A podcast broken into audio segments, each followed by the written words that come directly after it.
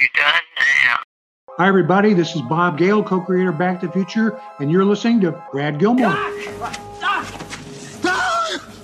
Okay, relax, Doc. It's me. It's me. It's Marty. Oh, it can't be.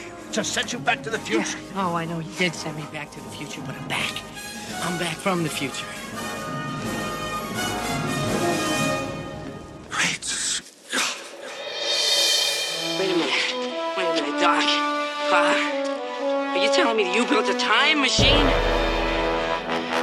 Out of a DeLorean? The way I see it, if you're gonna build a time machine into a car, why not do it with some style? Whoa, this is heavy. Hello, everybody, and welcome to Back to the Future, the podcast, the only podcast looking back in time at the greatest film trilogy of all time, Back to the Future. I'm your friend in time, Brad Gilmore, and here we are, here we are, a glorious day to talk about the greatest films ever made. Uh, thank you all for joining us on this episode here in season nine. Are we already at the fifth episode? Is that already possible? It is. Hope you enjoyed the season thus far uh, with Steve Franks, of course, Allison Robicelli, and last week, Dan Abrams from Law and Crime Network, uh, also from ABC, and my folks, Burrell and Marcia Gilmore. Uh, hope you enjoyed that little uh, look at history that was connected to the Back to the Future movies, the uh, the assassination of John F. Kennedy, and of course the trial of Jack Ruby. A little off the beaten path, but again, I want you all to trust me when I do those things because I, I really love history, and I think that's part of the reason why I love Back to the Future so much. So if I find a way to sneak in a little history in there, um, I might do it. And I thought the time capsule was a really cool way uh, to do that. So hopefully you enjoyed that episode. Today we're going to be looking at the original versions of Back to the Future script. I'm going to be reading for you the uh, the, the script. We're going to talk about some of the differences in it. Uh, the opens of, of the scripts, let me say, and we're going to talk about some of the differences if in the scripts versus what we got in the original movie. There's some really cool stuff in there um, that I sometimes I think when I read these things because I've read these scripts uh, a couple times when I read them, I always think, I try to visualize the movie in my head and say, oh man, that would have been really awesome. Wow, what if they did that? Oh, that would have been cool.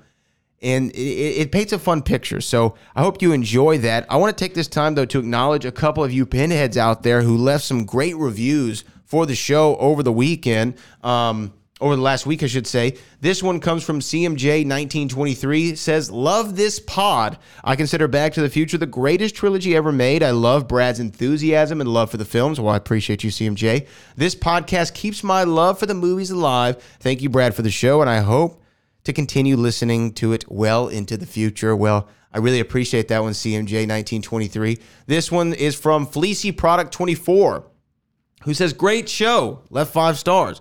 If you love the Back to the Future movies, you're going to love this podcast. Well put together show and a treat to listen to. Even if you're a more casual fan, there are some great time capsule episodes that look at historical events around the films. Thank you, Fleecy Product 24. Um, thanks for a great podcast. Well, thanks for leaving a great review. And the last one that I want to read here is the definitive Back to the Future podcast. This is from Rondo Carl Rissian. Calrissian. Oops. Uh, Rondo Calrissian, who left five stars and said, I started listening to Brad's podcast in 2019. I was searching around on Amazon for science fiction slash fantasy podcasts. There were several associated with the greats, such as Star Wars, Star Trek, etc. Then found this one with the kid sitting on a DeLorean and thought, hmm, what could this youngster, I am 59 years old, have to offer about Back to the Future that would have gone on for four years? The answer everything. Brad has covered and continues to cover major and minor aspects of the movie that are both relevant and interesting. I proudly tell my kids that this pod, this is the podcast I look forward to posting new episodes. They just can't fathom that a podcast about a trilogy continues for seven years and nine seasons. Neither can I.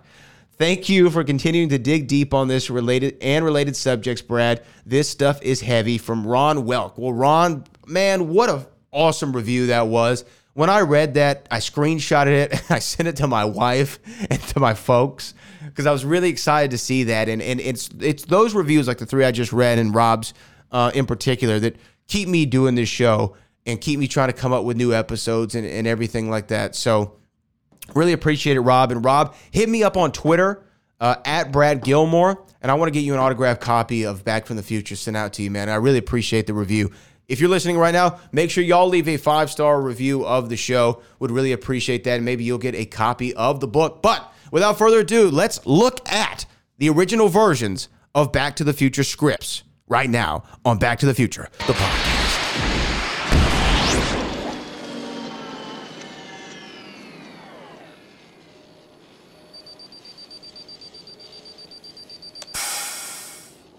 All right, guys. So we obviously, you know, we've we've talked about Back to the Future on this podcast since 2015.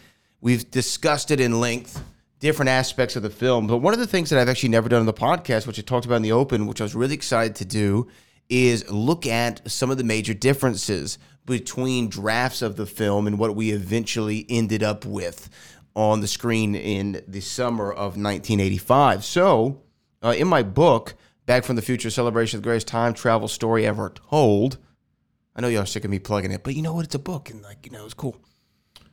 But in my book, I, I talked about some of the major differences between the script and the screen, obviously.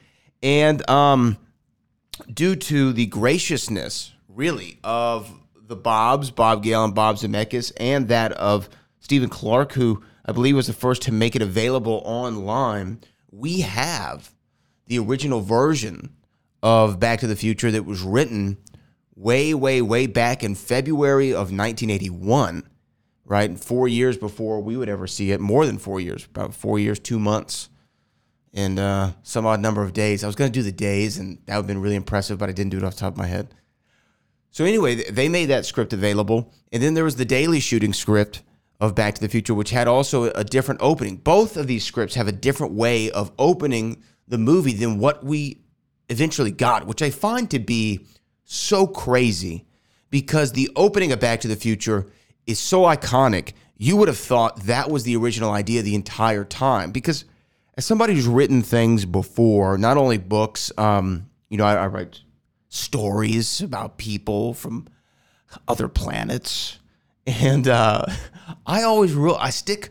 Even if I go back and I correct drafts and, and make changes, I always really stick with what my, my gut instinct was of how to open the story up. Right? I, I wrote a screenplay last summer, and um, I'm, I'm actually about to sit down and go through a draft of it, and I don't see myself making major changes like the Bobs made in the Back to the Future script. And also, the finished version of Back to the Future and the script has been so widely regarded as screenwriting 101, a perfect movie, a perfect script, no flaws, no plot holes, that you would have thought that they would have just nailed it out of the park from the, from the beginning. So, I want to talk about a couple of differences before we jump into the openings of these movies. I want to talk about um, some of the differences between these two scripts and what we eventually saw on the um, on the movie. So this comes from Futurepedia, which is a Back to the Future wiki that's created, which is really great. I use it all the time, and this is a uh, article they have that's filed under draft screenplays, and this is the Back to the Future uh, one first draft screenplay. Okay, I want to talk about some of the major differences here. Now, again, this was um, the first first draft of the screenplay, and it's dated February 24th, 1981, uh, on the script that I found, which is the sci-fi scripts.com version. Uh, according to the Back to the Future wiki, it's 1980, but you know, it could have started it in late 80, and then when they finished it, it was in early 81. Here's some of the major differences according to this article, and this is again based on my research. I talk about it in the book. A couple of similarities, but um, but some major differences, right? Of like Professor Brown is Doc Brown, something that would be changed. Uh, I mean, Doc Brown is Professor Brown, something that, that Sid would change. Wilson's Cafe was the name of it, not Lou's Cafe. And Marty originally had an idea for financial gain, which they uh, they used the time machine for financial gain, which they eventually did in Back to the Future 2. Again, little side note here before I move on. If I sound extra nasally, or if you find myself, uh, if I find myself repeating myself a lot or, or getting things mixed up, I'm getting over a horrendous sinus infection, which did all kinds of things to my body, including 102 degree fever. So forgive me. I'm sweating in an air conditioned house here in Houston, Texas, um, while I'm reading this because I think my fever is finally breaking. But I couldn't pass up an opportunity to do Back to the Future the podcast. So here's some of the major differences. The present was obviously 1982 and not 1985. That's just kind of based on the time that they were reading it or writing it. Hill Valley doesn't exist. It's actually never named in the original script. The uh, town is described as a small Midwestern town. The time machine, of course, resembles a refrigerator and is powered by a power converter, not the flux capacitor. And um, we, we talk about this before, but the idea was eventually dropped because they didn't want kids locking themselves in refrigerators thinking that they could travel through time. But uh, keep note of that fridge. Professor Brown lives in a abandoned theater instead of a garage that uh, is in his home, as we know in the movie. Professor Brown has a chimpanzee named Shemp instead of a dog. Marty's girlfriend's name is Susie Parker instead of Jennifer Parker. Marty is more of a streetwise video pirate, uh, which is really interesting, along with being a aspiring musician. And he's running a secret black market operation with Professor Brown. Now imagine that for, for years until the comics came out, we had no idea what the relationship was between Marty and Doc, and it was never explained on the screen. And this does make sense. Doc is kind of, you know, uh, dealing with some less than sanitary individuals we know with the Libyans in the movie. He's fallen down on his luck, running out of money, needs to find a way to keep the lights on and keep the inventing inventing, right? and he wants to be in a uh, black market video piracy operation. Now, I don't know what kind of money you get off of that. It sounds like something more for a teenager than a man in his uh, of a certain age who has a bit of intelligence to him. But nevertheless, it makes sense why they would come together, right? Because Doc probably doesn't have or doesn't want to be the one in the movie filming, right? So he hires this teenage kid to go do it. That makes sense. I, I kind of like it, but the studio refused to make a film where the protagonist was a was a video pirate. Because I mean, obviously, the piracy issue with with movie studios and, and, and television networks has been going on for decades, mainly movie studios, and so uh, I can understand why uh, Universal or Columbia at the time probably uh, didn't want that to be the uh, the per, the occupation and the relationship between Marty and Professor Brown. Marty's mother is Eileen Baines, who lives in the same house as Marty in 1952. I kind of like that wrinkle that it was the same house. Government agent shoot Professor Brown instead of capturing Professor Brown's demise via via, uh, via the uh, camcorder. An audio tape recorder is used. Marty travels back to March 11th, 1952. Marty's alias is Marty Lewis. Brown, and not Calvin Klein. Brown got his revelation when at a party a girl hit him on the head with a bottle. Bitch, uh, Biff's catchphrase, Biff's catchphrase is a hole instead of butthead. The dance is called the Springtime in Paris dance and not the Enchantment Under the Sea dance. The all black band is Lester Moon and the Midnighters. Mm, don't like that name. The song that George McFly and Eileen would dance to to have their first kiss is Turn Back the Hands of Time, though Marty still plays Johnny B. Goode afterward, albeit a segue into Rock Around the Clock. You kind of see what they were doing there with, with the time metaphors.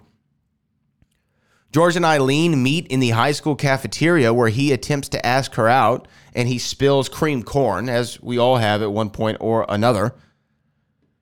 The way Marty returns to 1982 is via a nuclear test site in Nevada, where they would literally nuke the refrigerator, something that Spielberg would later do in the highly uh, polarizing Indiana Jones and the Kingdom of the Crystal Skull, which I think I've talked about on this show before. I like that movie kind of a lot. Um, it ranks above Temple of Doom for me. I think I just lost a bunch of you pinheads. I'm sorry. It might have something to do with it was the first indie movie I got to see in theaters. So there's a certain connection I have to it as a youth. It came out in 08, right? So in 2008, I was 16. So I mean, maybe that has something to do with it. Don't hate me, please. Um, when Marty returns to 1982, he discovers that his father had become a boxer instead of a well-known author. And Marty has an unnamed, el- uh, unnamed elder brother who has left home, but he does not have a sister. So uh, we didn't have the bro and the sis in the script yet. So those are some of the major differences in the movie. And and look, a lot of them. Look, Doc is so iconic for him saying Doc. He calls him Prof in the movie. It doesn't really roll off the tongue. Professor Brown probably would have gotten over. Doc Brown is better. It is better. Lorraine is better than Eileen. 1955 for some reason is better than 1985 and i actually think it makes the rock and roll arc work more uh, because 1954 is really where you started to hear the rock sound for the first time so 1952 would have been a little bit you know a little bit too soon i think but you know what do i know i wasn't alive wilson's cafe lou's cafe i mean you could take it or leave it i don't think it would have changed the movie obviously lou's I think that we just have a connection to because it's what it's always been. The thing that probably would have ruined the movie for me, or, or obviously the time machine refrigerator. Not, it's nowhere near as iconic as the DeLorean time machine. There's no way you can make it as iconic. That was, out of everything they changed, the best idea, right? The um, Marty as a video pirate, I'm gonna be honest with you, I don't hate it.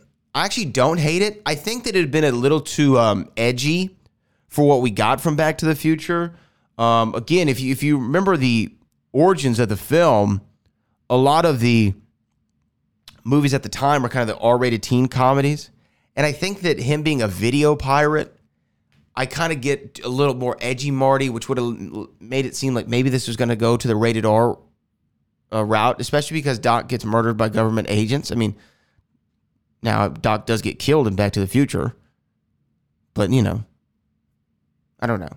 Nuclear test side, It was just, it was a little too much. There's just stuff that was just too much. And, and, and a, a chimp instead of a dog, you know, I don't think that would have worked. Him living in a theater instead of a garage, the garage seems to be better.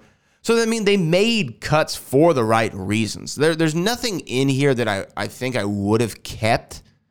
Um, that they that they cut, which would have been a bad cut, for for lack of a better term. Enchantment Under the Sea dance, the rhythmic ceremonial ritual, of course, is uh is such an iconic name. Better than Springtime in Paris. I mean, just everything was a right cut. Jennifer is a hotter name than Susie. No offense to any Susies out there. Um, it just she when you see Jennifer Parker, you're like, oh man, Jennifer. Right, Jennifer Lopez, Jennifer Aniston, Jennifer Lawrence, Jennifer Parker It just makes sense. You know, it's just such a great name. So I think that they made the best cuts. But the iconic open is what I was talking about.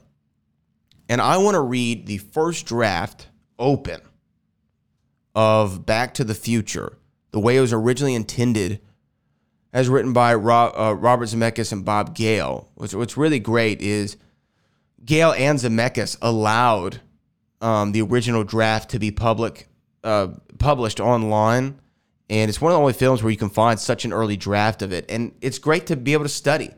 I'm sure there are film professors in film school when you're talking about screenwriting and you take a screenwriting class that look at an evolution of a script, and Back to the Future is probably one that they that they do a lot.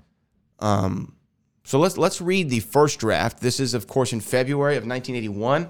I'm going to read just a little bit of it. Um, I'm not going to do any character voices, but I just want to read a little bit of it, kind of so we get the uh, the opening. Okay. So here we go. Here is the original opening of Back to the Future Draft One.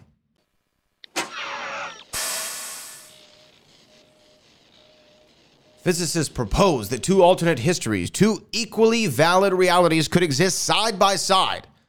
The one you know, and the one in which you don't know exists. Time itself may have many potential dimensions, despite the fact that we are condemned to experience only one of them. Carl Sagan. Hey kids, what time is it? Buffalo Bob Bit Smith says. And the Howdy Doody show begins to play. Fade in, exterior, outer space. The mothership rises above Devil's Tower and sails off into space to the strains of John Williams. In a moment, we realize that we're watching the end titles of Close Encounters.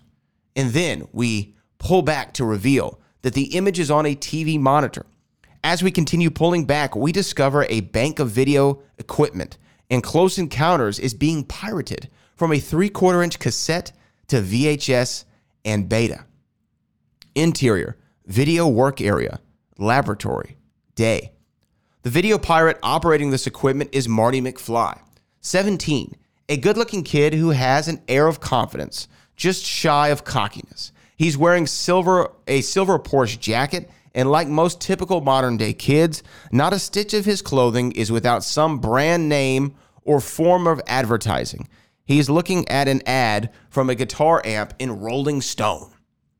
With the movie over, Marty shuts down the equipment, ejects the cassettes, and writes on them Close Encounters, Original Edition. He puts the master tape back in a drawer, and we catch a glimpse of a few other titles Empire Strikes Back, Stir Crazy, and Superman 2. Marty packs up his cassettes with his school books and takes us into another part of the laboratory. The lab is a huge room, and workbenches are all over, covered with chemical and electronic equipment. The place is old and dusty and has the air of a mad scientist lab of the 1950s. An elderly man is hunched over an experiment on one side of the lab. Marty calls to him.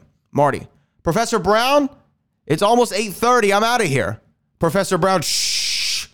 Professor Emmett Brown, late 60s, is tinkering with a device that looks like a solar cell, positioning it under a skylight to catch the sun's rays. He is eccentric, moody, but basically kindly, and in very involved in his work. Marty has a closer look at what Professor Brown is working on. The device is easily 30 years old, and Brown pours a chemical solution into a compartment in the cell. He plugs a patch cord from the cell into a voltometer. An incandescent light bulb on the panel glows dimly, and the meter needles move slightly. Professor Brown, blast it! 24 measly volts! He throws a f- flask across the room and it shatters against the wall. Professor Brown points to the sun. The power of a million hydrogen bombs points to his experiment. And we get an measly 24 volts. It's not fair. I've been working on this power converter since 1949, and you'd think in all that time I could find the right chemicals that would efficiently convert radiation into electrical energy, but no. 33 years of dedication and research, and all I have to go show for it is a bootleg video operation. Marty, uh, that reminds me, if uh, if we could scrape up enough for a 35 film chain, I've got a connection with a projectionist in the first run movie house. We could be selling new movies on the street before they're even in the theater. Doc, a 35 millimeter chain? I'll see what I can do. The doc ponders his power converter. Marty is on his way out. He pauses at the door with five locks on it and tries it. Of course, it doesn't open. Professor Brown, won't you give up? Will you, Marty? Professor Brown asking without turning around. Marty grins. Marty, one of these days you're going to leave this door open and I'll find out what's in there. Professor Brown, did you ever consider that some doors are locked for a reason? Marty, nope. That's why I figure doors are made to be open. See you after school. Professor Brown, oh, Marty, what time did you say it was? Marty, 8.30. Professor Brown, AM or PM? Marty, Prof, the sun is out. Professor Brown, oh, right, right. Why is Professor Brown English? Sorry. Marty, geez, for a guy who, with a ton of clocks, you sure don't pay much attention to time. Indeed, there are a number of clocks all over the lab. Professor Brown, on the contrary, I may not pay much attention to the measurement of time, but I am very aware of time itself. As he talks, Brown walks toward Marty. Professor Brown continued, I believe time to be its own dimension to be contained, to be controlled. Marty had enough of the professor's rambling. He's heading down the stairway. Marty, catch you later. Marty is gone. Professor Brown, to be traveled through. Professor Brown unlocks the door and enters. Interior, locked room. The center of attention here is a morass of equipment of 1940s and 50s vintage that looks like something out of amazing stories or weird science. A series of lenses is the final end to the maze, indicating that a ray of some sort is to be beamed down on whatever. Professor Brown admires his invention. If only I could harness enough power. Interior stairway, Marty. Marty comes down the stairs to street level and goes out for the day. Exterior, theater building, day. Marty steps onto the street from the theater, the third floor of which houses the lab. The theater is old and abandoned, and on the marquee are the words Assembly of Christ. From outside, the two stories of offices above the theater look destitute, with weathered soot covered the walls and an occasional boarded up window. Most of the neighborhood businesses are boarded up as well. We get the feeling that this was once a thriving business district, but those days are long gone. A black van with a little ways down the street. On its side, we see the letters NRC. Two men are putting up samples of gutter water into test tubes. They pay no attention to Marty. Marty goes next door into one of the only operating businesses in sight Wilson's Cafe, a lunch counter joint on its last legs. Interior, Wilson's Cafe. Marty enters. The proprietor, Dick Wilson, 35, is behind the counter. Dick is quite overweight and he's munching on a baby Ruth candy bar. Marty, uh, morning, Dick. Marty, what's for breakfast?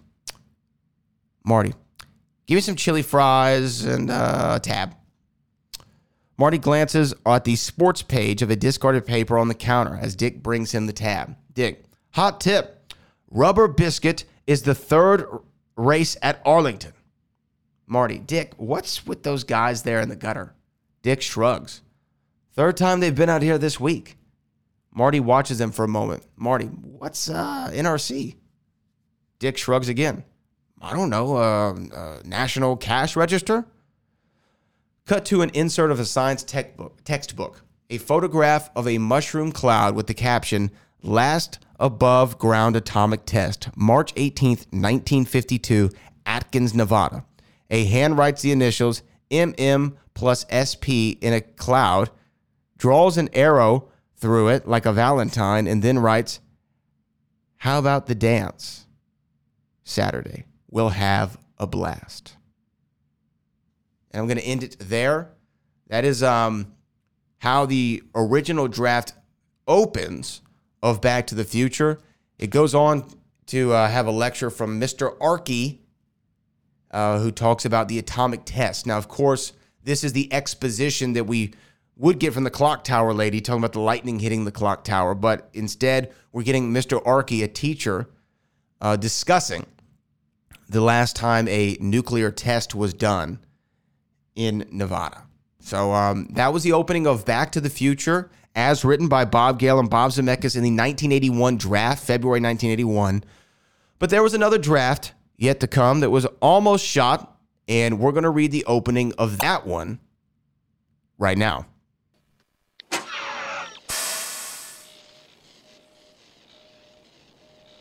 Interior, high school classroom, day. A weird flickering white light strobes the screen, accompanied by projector noise and an off screen control voice. Control voice. Five, four, three, two, one, detonate! The light becomes brighter as we pan over to Marty McFly, 17 years old, a good looking kid wearing Porsche mirrored sunglasses. The mirrored lenses reflect the mushroom cloud of an atomic explosion. The red hot opening music kicks in and the main titles begin. Marty starts bopping along to the rock and roll. He's plugged into a Walkman stereo. We are in a contemporary high school classroom where 30 odd students are watching a 16 millimeter documentary about nuclear tests of the 1950s. Series of shots, main title sequence. Bored students watch black, the black and white movie. Only Marty is enjoying himself as he listens to his stereo. Marty's foot taps in time to the music. The teacher, Mrs. Woods, 45, looks around the classroom and makes sure the students are paying attention. She has her classroom planner in head, in hand. The documentary depicts preparations for an atomic test, noting that as many as 20 were done per year in the 1950s. Footage shows how tract houses were constructed and people with mannequins to measure the effects of radiation. Marty continues bopping along. Mrs. Woods notices one head in the classroom bopping. Marty's foot continues to tap in time with the music. Now, a pair of women's shoes step into frame. Mrs. Woods is standing next to Marty's, arms crossed, staring at him. But Marty is oblivious to her. Susie Parker, 17, an attractive girl, looks over at the situation in horror. Mrs. Woods waves her hand in front of Marty's sunglasses and gets no reaction. Susie turns her head. She can't bear to watch. Mrs. Woods gently removes Marty's glasses. His eyes are closed. Now, Marty opens his eyes. He looks up at Mrs. Woods and smiles weakly. Mrs. Woods does not smile back. She rips the headphones off and the music abruptly stops. Mrs. Woods, Mr. McFly, detention. Cut to the interior of Strickland's office. Close on Marty's Walkman, in a pair of elderly male hands being placed in a working woodworking vise mounted on the corner of a desk. Wider shot, Strickland's office. Marty fidgets uneasily in an uncomfortable wooden chair in the sparse office of Mr. Strickland. A humorous disciplinarian tightens the vise. Strickland looks 60, but he could be 160. He was born old and stayed that way and has been at this school forever. Strickland gazes at Marty, then gives the vise a hard, mean wrench. The Walkman crunches. It sounds like bones are breaking. Marty cringes. Strickland smiles sadistically and hands it back to him. Mr. Strickland, that's number three, isn't it, McFly? Marty, uh, four. Mr. Strickland, you don't like school, do you, McFly? Marty rolls his eyes as if this was a real question. Marty, oh no, sir. I love school. Mr. Strickland snaps at him. You got a real attitude problem, you know that? You're a slacker, McFly. You've got an aptitude, but you don't apply yourself. You remind me of your father. He was a slacker too. Marty just sits there bored. Mr. Strickland. Now, for slacking off in class, for having a serious attitude problem, your punishment is two weeks detention with me starting this afternoon. Marty, this afternoon? I but I can't. Me and my band have an audition at 3:45 for the YMCA dance. It's really important I be there. They're counting on me. I got to be there at 3:45. Mr. Strickland.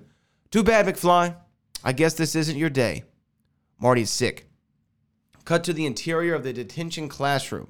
On a wall, uh, on a wall clock, it reads 328.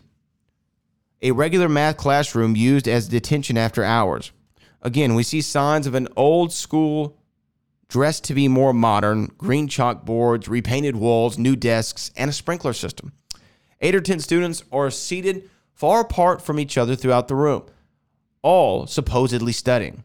One of them has a skateboard along with his books. Marty is at the pencil sharpener in the back, sharpening his pencil, but the look on his face indicates he's up to something. He looks at the clock, looks up at the sprinkler's pipe, and then glances toward the front of the room. Mr. Strickland sits at the teacher's desk grading a large stack of papers. Marty finishes at the sharpener. He sticks a piece of gum in his mouth and starts to chew it madly. Then he steps alongside the carousel slide projector and sneaks the lens into his jacket pocket. He quickly returns to his seat. Now Strickland stands up and starts to starts towards Marty, excuse me. Did he see Marty swipe the lens? No. He's merely patrolling the room. When Strickland isn't looking, Marty produces a matchbook and a rubber band from the pencil pouch of his loose leaf binder. He opens the matchbook cover and sticks the gum to the back side. He waits for Strickland to walk past him. Then quickly, Marty stands and using the rubber band fires the matchbook at the ceiling. Strickland whirls around upon hearing the snap, but Marty is seated studying. Strickland looks around suspiciously but sees nothing. He continues along. Marty glances up. The gum is holding the matchbook on the ceiling right near the sprinkler valve. He smiles. Now, Marty sets his mirrored glasses on his leg, positioning them to reflect the rays of the sun up at the matchbook.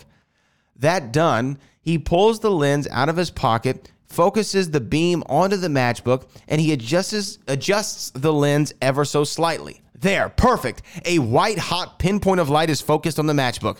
Mr. Strickland returns to paper grading. He marks an entire set of answers wrong and puts an F at the top of the paper. The next paper has two right. Strickland gives an F plus. Marty continues holding the lens steady as he can, waiting anxiously for the results. Above, there is a faint trace of smoke on the matchbook. The clock now reads 337. Strickland grades his last paper, then stand, stands up and starts pulling down the window shades. Marty is horrified. Strickland is three shades away from Marty's window. Marty, Marty looks up anxiously at the matchbook. Marty, come on, come on. Strickland pulls down the next shade. There's more smoke from the matchbook. Marty, burn, you sucker. Strickland pulls down another shade. The next one is Marty. Strickland steps toward it. Suddenly, the matchbook ignites. Fire! Immediately, the fire alarm sounds and the sprinklers go off. Marty, fire! Strickland jumps and screams as the water sprays all over him. They rush for the door. Marty grabs the kid with the skateboard named Wheeze. Marty, Wheeze, let me borrow this. I'll bring it back tomorrow. Marty takes the skateboard and dashes out. Strickland, stop! Wait! We must file out in an orderly fashion!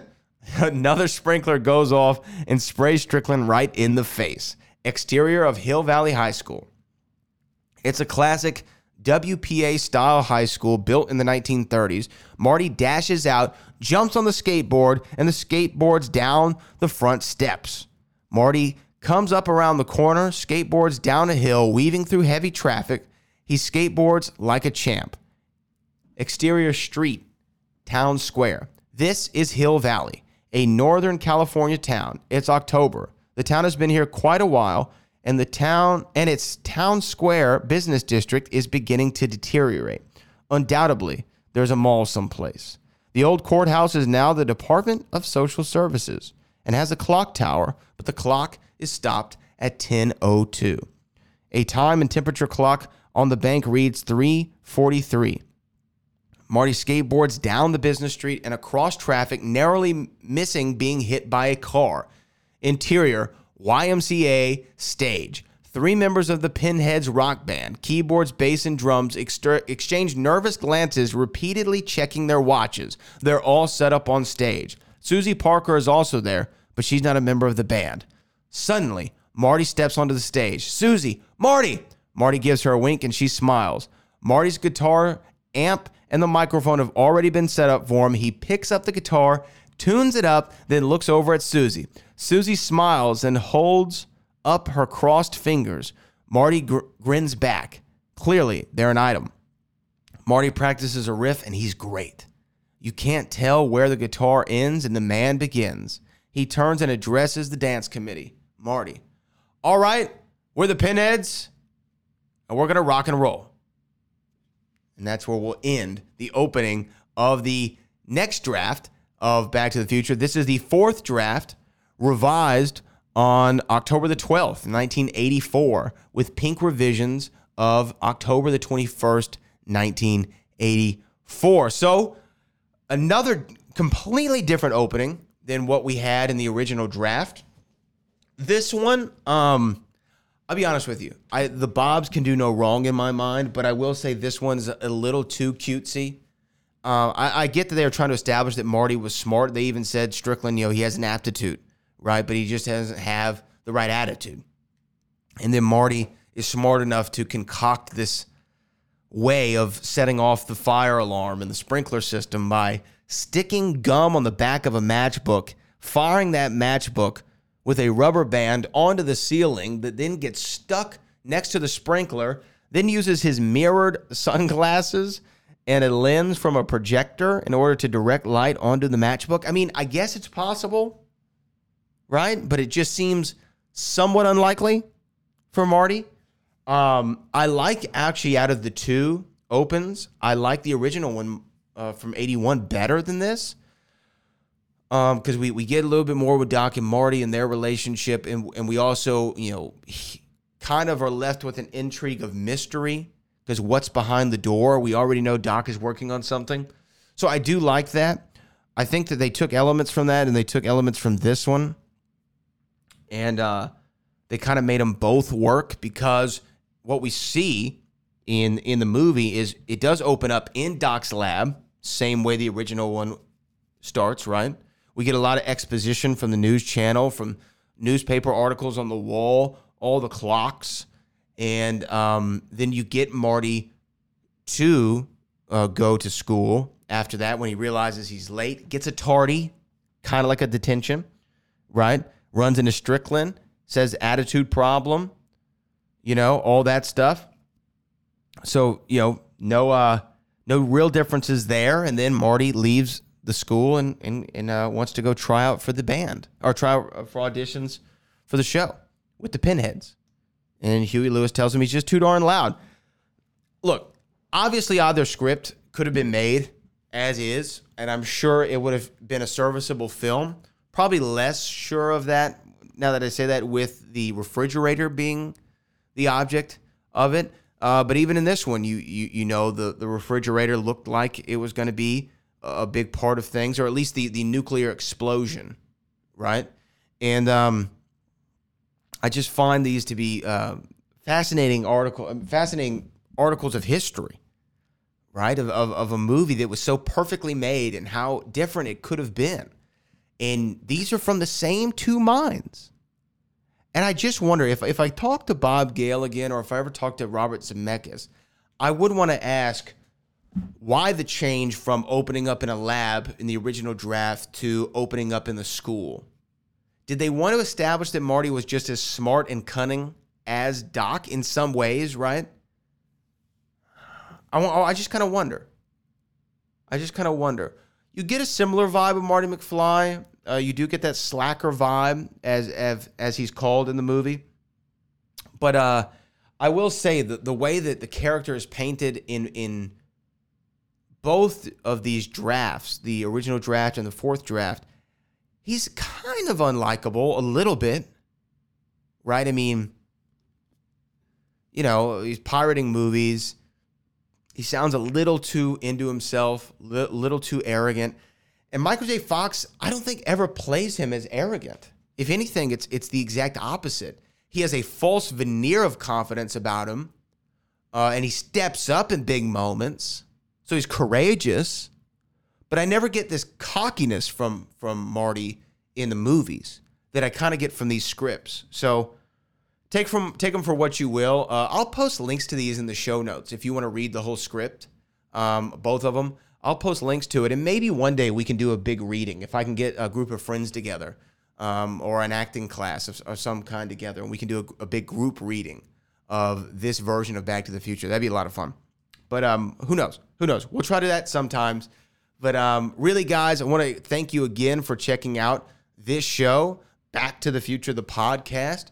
I really have enjoyed so far season nine. We got more episodes ahead for you. Again, I apologize if I sound nasally in any way or, um, you know, if I had trouble reading. Again, this sinus infection is nuts. Had 102 degree fever, have pain in my eye, my dental implant, my right eye is like partially swollen and shut. I don't know what's going on with me, but I'm on all the antibiotics in the world, which kind of scare me as well. So we'll see what happens. I think that uh, I'll live to fight another day.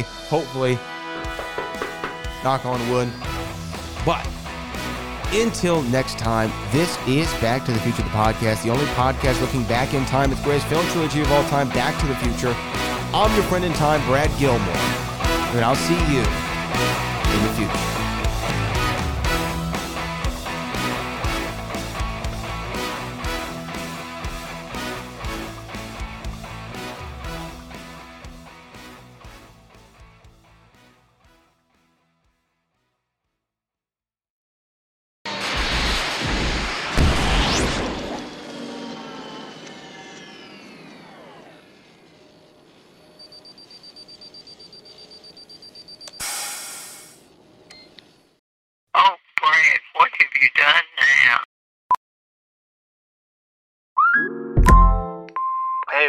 Mel. Here. Gotta work from home today because the whole family caught a nasty. Daddy! Hey, Mikey, if you're gonna puke, find the popcorn bowl! But my availability is 110%. Coincidentally, so is my fever. Kidding. Mel, I'm so cold but hot. Uh, but I'm gonna get you that budget just as soon as. Uh, Mikey, popcorn bowl! Press 1 to use Instacart and get your family sick day essentials delivered in as fast as 30 minutes. Press 2 to keep working. Do not press 2. Just use Instacart, Brian.